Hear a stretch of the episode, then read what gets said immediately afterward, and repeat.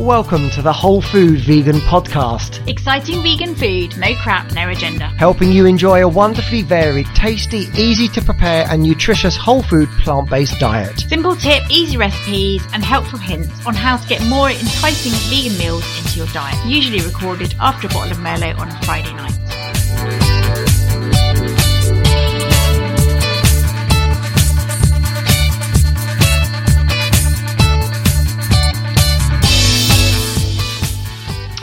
Hello, and welcome to the next edition of the Whole Food Vegan Podcast. I'm Mark, Hello, I'm Sue. and we have a lovely program for you today. On the menu today, we are going to be talking about a bean chili with homemade wraps. And we're going to also talk about quiche, which again is another pie. Pie. Yeah. Very good. And we're also going to talk about the new format we're going to go to after this one because uh, this is episode 10. So we're going to change things up a little bit for the next episodes onwards, but we'll talk about that later in the programme. Uh, so we're going to talk about uh, tofu, little tip of the week. And we're going to talk about some of the things we've made, uh, including ravioli. We made homemade pasta, which is amazing. And our ingredient of the week is going to be fresh herbs. So without further ado, let's crack on. What did you uh, find out this week that was of interest? Anything particular? Well, I mean, it was, we, as many listeners may know, we get a vegetable box. Uh, the one that we come, uh, the one we get is from Riverford. And there was a really interesting newsletter um, that Guy wrote in the Riverford uh, that, that comes with each box. And this week he was talking about uh, cauliflower and the fact that um, farmers can't just grow exactly what is to order. So classically, you know, we might think, well, I just walk into a supermarket and I pick up a cauliflower and it's nicely wrapped in cling film and that's how it comes. And whichever supermarket we get, they just buy however many we need. But it's it's not as simple as that because the farmers can't dictate the weather and the weather decides on what grows and what doesn't. And it seems that at the moment Riverford have got a glut of cauliflower. And they mentioned in their box rather than let the cauliflower go to waste because they've met all of the quotas of the number of cauliflower that was contractually agreed to, to be grown, that um, they were going to be putting cauliflowers in a lot of boxes coming up. So Hmm. be prepared to eat cauliflower. And I just thought it was a it was a real insight into the connection with the food that turns up on our table. That the people that are growing it can't just grow X number of cauliflower because that's what we decide we want to eat. Mm. They what dictated to them is by the weather. And a real connection with food is when we eat what the weather and this world around us provides for us, rather than what we go into the supermarket and decide that we should pick off the shelves. Yeah, and I think it's also connected to nutrition as well, isn't it? Because at this time of year, this is the kind of vegetables we would normally be eating because that's what's grown around us. You know, we have a, a diet that consists of vegetables, you know, predominantly. So we want to eat seasonally because it actually provides us with more nutrition and more nutrients in the winter to eat the right vegetables. Lots of green leafy vegetables, uh, onions, leeks, that kind of thing. So they're really good nutritionally. So eating seasonally isn't just only about supporting local farmers. It's actually about eating within our dietary requirements as well. And the same happened with coriander. So he had a massive batch of coriander that he'd grown and it just had an excess of it. So he just gave us all a load of fresh coriander, which is one of the most amazing fresh herbs. And we'll talk about fresh herbs later. Um, the other thing I saw this week, which was quite interesting, was the local uh, plant nursery and garden centre was using veganuary to sell vegetable kits. So vegetable seed sowing kits, mini plugs of vegetables, and they were really promoting growing your own vegetables on the back of veganuary, which I thought was really interesting. Just a very clever marketing technique, but also very uh, just very clever idea of getting people who are interested in vegetables in right at the beginning and supplying them with what they need to set up to be able to grow their own. So I thought that was just really interesting. It's just something that popped up. And I guess you pop down to your local plant nursery and see if they're doing a similar thing. They may Mm. have a very similar initiative to help people grow in small spaces, to grow perhaps Yeah. indoors, to grow in tubs and pots in the back garden. And even Or- on your balcony or you know Exactly. on your windowsill, like you say, you can have a couple of pots of plants growing, and that's where herbs come in really useful actually because they're very easy to grow and uh, very easy to look after. Okay, so on the menu this week, uh, one of the things that you made was a bean chili. I did, and it was a, it was a bean chili, and I um uh, very often what happens with the way I cook is I kind of uh, I just start cooking and I don't actually know what it's going to turn out as when I start cooking. Um, and I did that with this. So I just I just started to fry some onions. I threw in some uh, beans. Um, always good to have beans. And I thought, oh, I think I might turn it into a chili. So I put in some some chili flakes, some chili powder, um, chocolate. You've got to have chocolate in a chili, chocolate, cocoa yeah. in chocolate. A little bit of um, uh, maple syrup and some tomato, and I just cooked it up. And I thought, okay, well, what am I going to have with my bean chili? And I thought, oh, I could make some homemade wraps. And it was really that. That was what I wanted to talk about. Was how really simple and easy it is to make homemade wraps. Hmm. And I used zero recipe, as is, I think, Very commonly common. how we cook. Um, so I honestly don't know how much flour I used. I literally just put some flour into a bowl. I would say if I look this I is look, bread flour. this is bread flour, yeah, white bread flour. I looked at the kind of about a fistful size, I would say, probably about a fistful size of, of flour. I put in a tablespoon ish of olive oil, um, some salt and pepper, and then I literally just dripped in water and mixed it with a spoon until it started to come together. hmm Then all I did was uh, make sure my flat hands were really floured, so it didn't uh, it didn't stick to my hands. Just got my hands in, get down and dirty with it, and just keep mixing it with your hands in the bowl, and it eventually comes together as a nice dough. Once it had then come together as a dough, I floured the work surface and then really gave it a good knead. Get the heel of your hand, give it a good push and a squeeze with the heel of your hand, flip it over, squeeze with the heel of the hand. And I probably did that for about 10 minutes. It's, it's quite therapeutic Yeah, it's good after a tough day. and it really comes together as a dough. I then just divided it with a knife into four equal portions as the little circles, put it on a floured surface, rolled it out flat, like really flat, probably Very down to one, perhaps two millimeters, really thin. Um, make sure you keep turning it over so you know it's not sticking to the work surface. And then I uh, sprayed a little bit, a fraction of oil in a frying pan, virtually dry frying pan, and just chuck them in. Mhm. And it probably takes one minute each side. And at the end of it, you've got these amazing homemade bread wraps. And they don't puff up like puris or. No, they don't puff up like yeah. puris. No, they do thicken up a little bit. They go a little bit thicker than kind of a classic um, sort of corn tortilla wrap. They're a little bit thicker than that.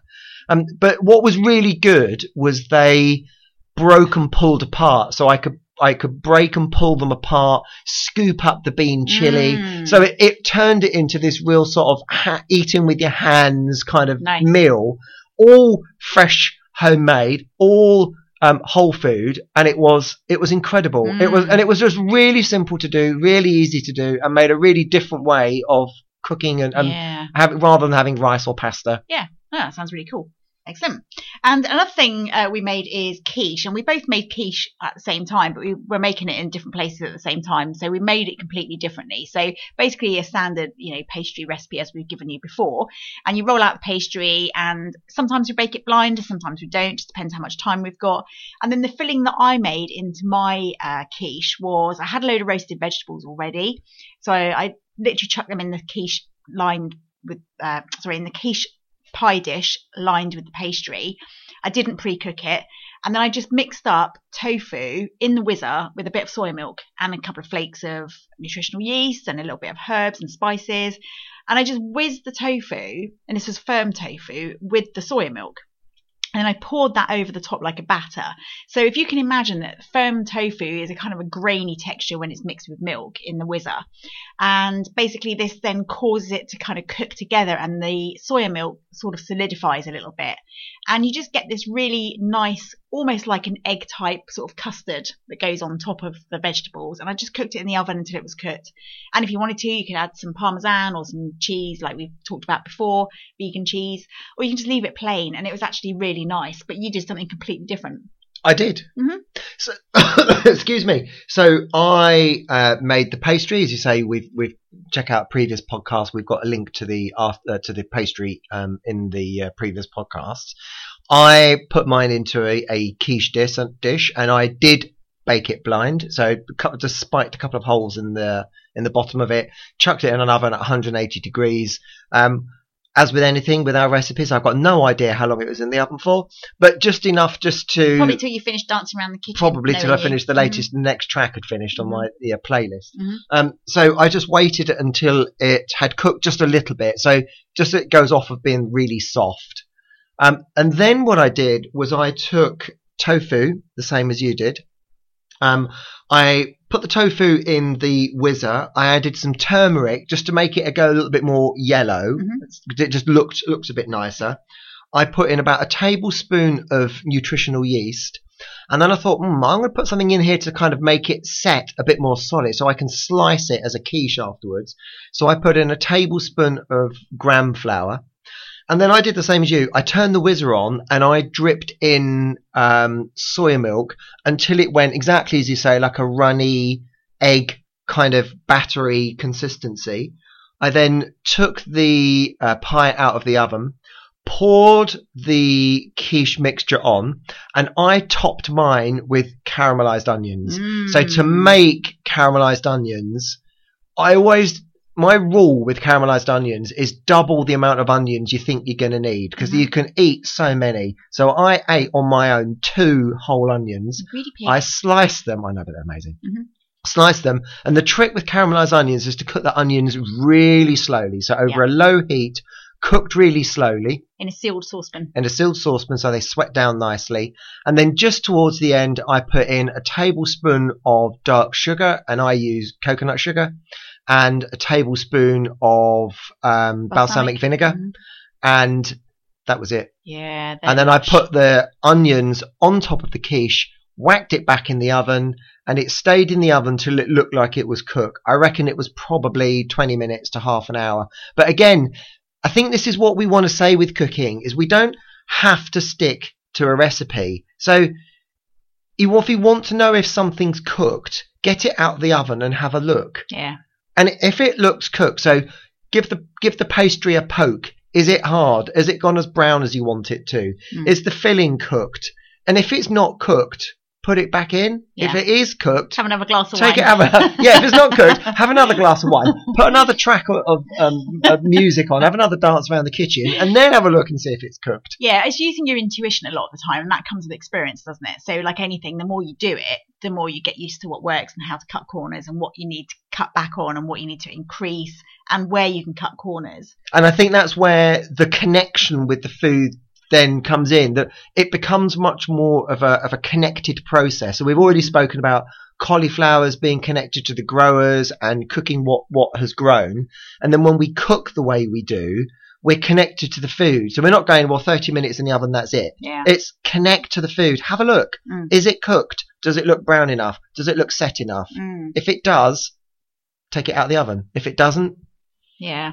And the great thing about quiche is that once you've made it and you had it for dinner, you can either freeze what's left or you can take it to lunch the next day. It's a ready made lunch, which is perfect. We love that. But yeah, caramelized onions is something we use quite a lot. It's good. Talking of freezing, Yeah. good segue there. To Oh yeah, it wasn't it wasn't intentional, but we were going to talk a little bit about tip of the week this week is freezing tofu. So a couple of weeks back we did an article or an episode about tofu, and one of the things we omitted to say was one of the techniques that we've used quite a lot. It makes a real difference to the texture of the tofu is to freeze it. So tip of the this the start again. Tip of the week this week is to freeze the tofu that you're going to use. So you have to do this a little bit in advance. So it might be that you've used half a block of tofu and you've got half a block left, for example. Just put it in a container, label it, put it in the freezer until you need it. The day you need it, get it out of the freezer. Now you're not going to freeze it with any liquid in it at all. So you're not going to add any liquid, you're not going to take anything away. You just take it out of the packet and put it in the freezer.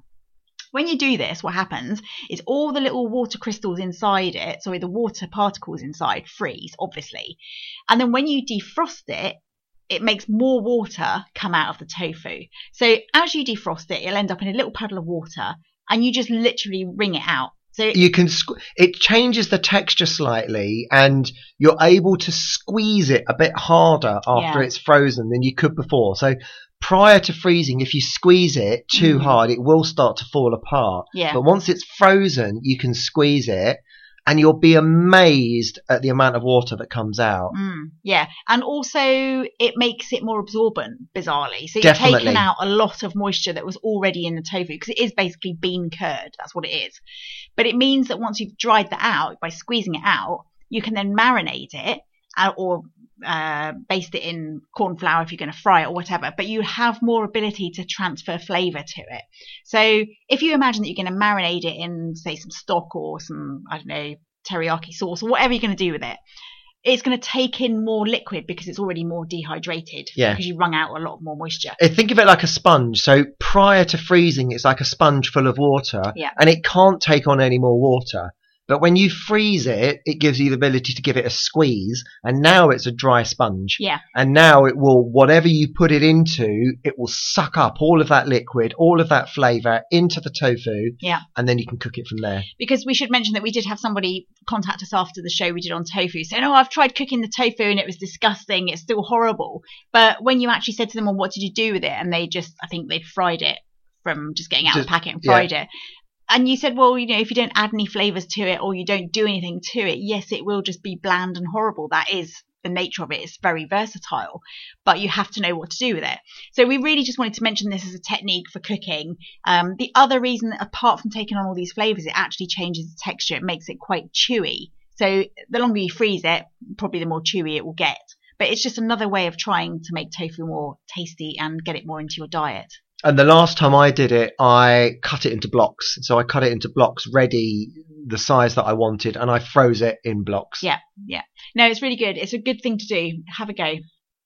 So our recipe of the week uh, is ravioli. Mm, we love making fresh pasta and it's really, really simple. And of course, if you're not a vegan, you might perhaps eat pasta that's made with egg and it's very rich and it's very easy to handle. But really, uh, pasta, you know, by its nature is quite a bland thing. So if you haven't got eggs in it, it doesn't matter. And it's really, really simple to make pasta. It's really easy. And it's even easier if you actually have a pasta roller. So this is one of those implements that you might have at the back of the cupboard and use once or twice a year. But it really does make a difference. It makes it a lot easier to handle because you don't have to handle it as much. You can just put it into the machine, roll it, take it out, flour it, put it back in again. And it takes a lot of the hard work out of rolling it with a rolling pin. So we um, we just took the recipe uh, from um, Gaz Oakley for his pasta, and it's very very simple. Um, he talks about kamut flour, but we didn't have any of that, so we just used uh, white flour. It is important that you use pasta flour, which is a double O grade flour. It's much finer.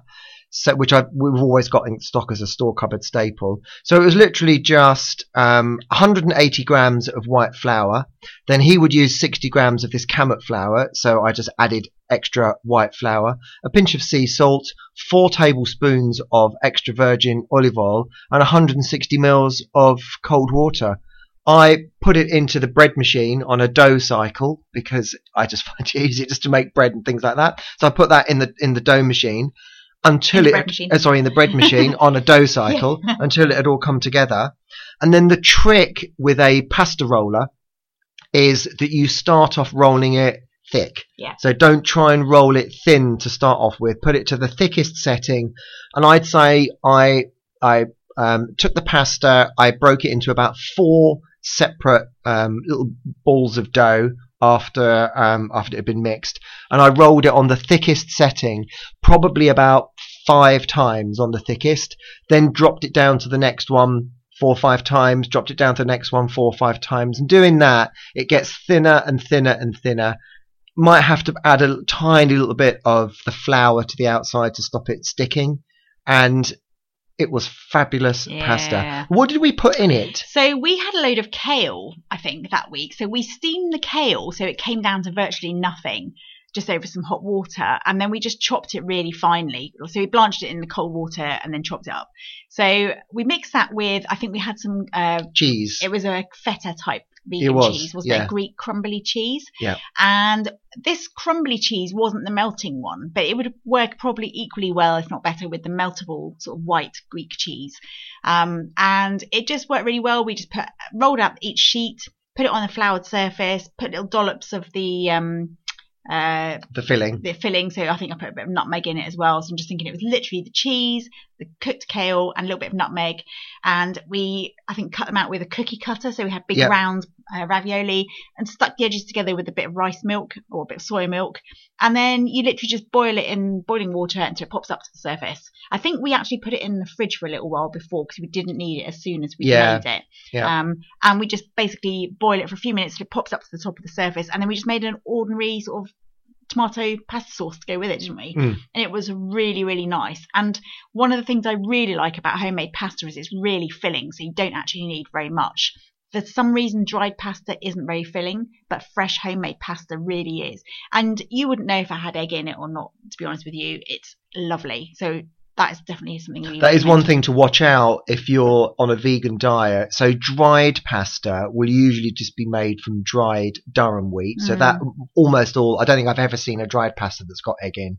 But if you ever buy fresh pasta pre-packaged in the shop, Mm. it will often have egg in it. Yeah. So it's worth, it is worth checking. Yeah, but now again, that's another thing that's coming into the supermarkets. I've noticed is things like fresh vegan pasta with Mm. tortellini and um, things, you know, with nice fillings in. Because But It doesn't make any difference. You take the egg out and it makes just as good pasta as it does Right. with the egg in. It's yeah. just, I think you just have the olive oil in there just to make it a bit more, you know, um doughy. yeah, The word, yeah. Uh, la, la, la. Doughy. Doughy is a yeah, good word. you know, stretchy. That's the word I'm looking for. Yeah. Give a bit of elasticity. Yeah, it was, it was brilliant. Hmm. And you can't have fresh pasta without chucking on fresh herbs. Oh yeah, fresh herbs make such a difference. It's one of the things we wanted to talk about today as ingredient of the week. So we've already mentioned that we had this amazing free pack of coriander from our veg box supplier. And if you're on a vegan diet, you know that herbs and spices are what kind of gives a lot of flavor to the vegetables. And there's a massive difference between using fresh herbs and dried herbs. Firstly, the quantities that you need are completely different, but the flavors are amazing and using fresh herbs makes such a difference. So I've been amazed when we've had like a recipe box, for example, and they come with like two handfuls of fresh herbs to put in for two people. I'm just thinking that's crazy. That's masses and masses, but it really does accentuate the flavors and really does help. So things like parsley, coriander, um, I don't know what else would be Thyme, Oh yeah, rosemary. thyme. Yeah, roasted vegetables with thyme in it or sage. Oh, amazing at this time of year.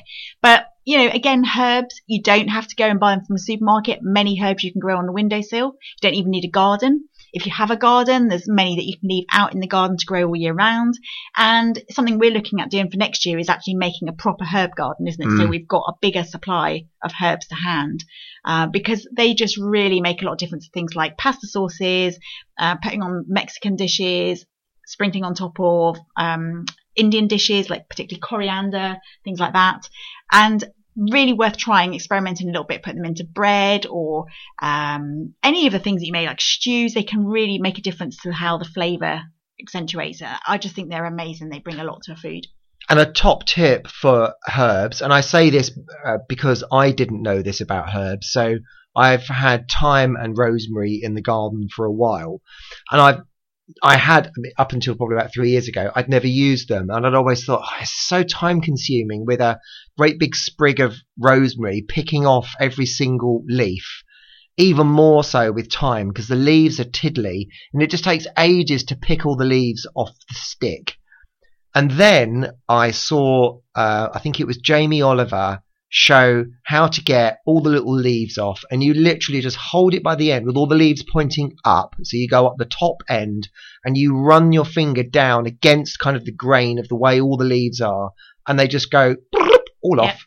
Or the other way to do it is just chuck the whole thing in and take the stem out at the end. You can, if you've got a stew and you're going to take it out, you can and pull the stem out at the end. Yeah, but if you want to leave those herbs in, you've got to take that stick off. Yeah. And that was just a for me. I was like, oh, that was so simple. If I'd known that, I'd have been cooking with herbs ages ago. And I think basil is worth growing on the windowsill also because it's amazing to put in tomato sauces, and we use a lot of tomato-based stews and sauces and things like that.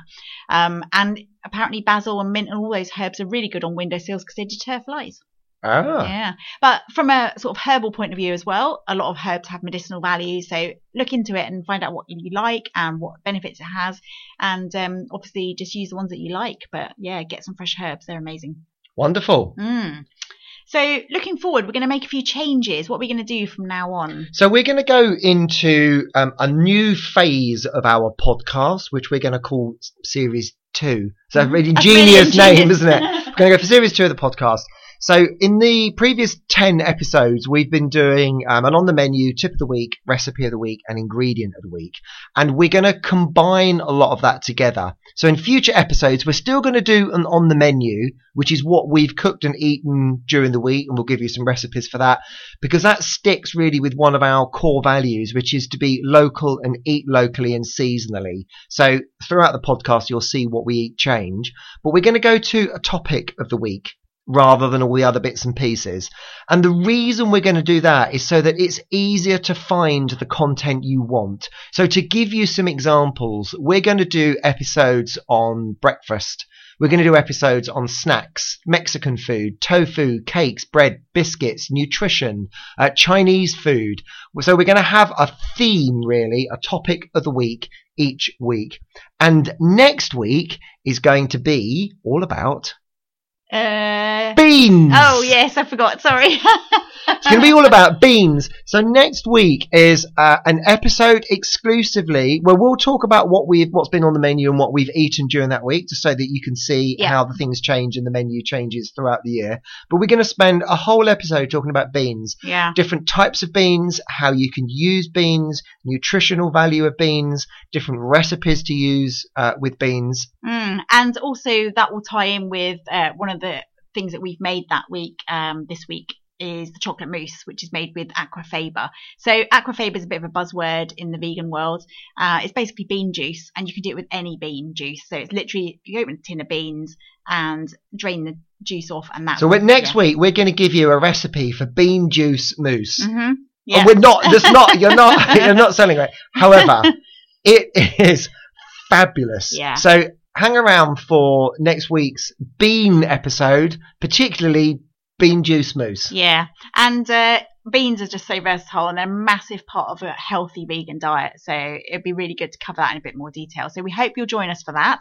Don't forget, if you've missed any of the previous episodes, you can listen again and download and subscribe.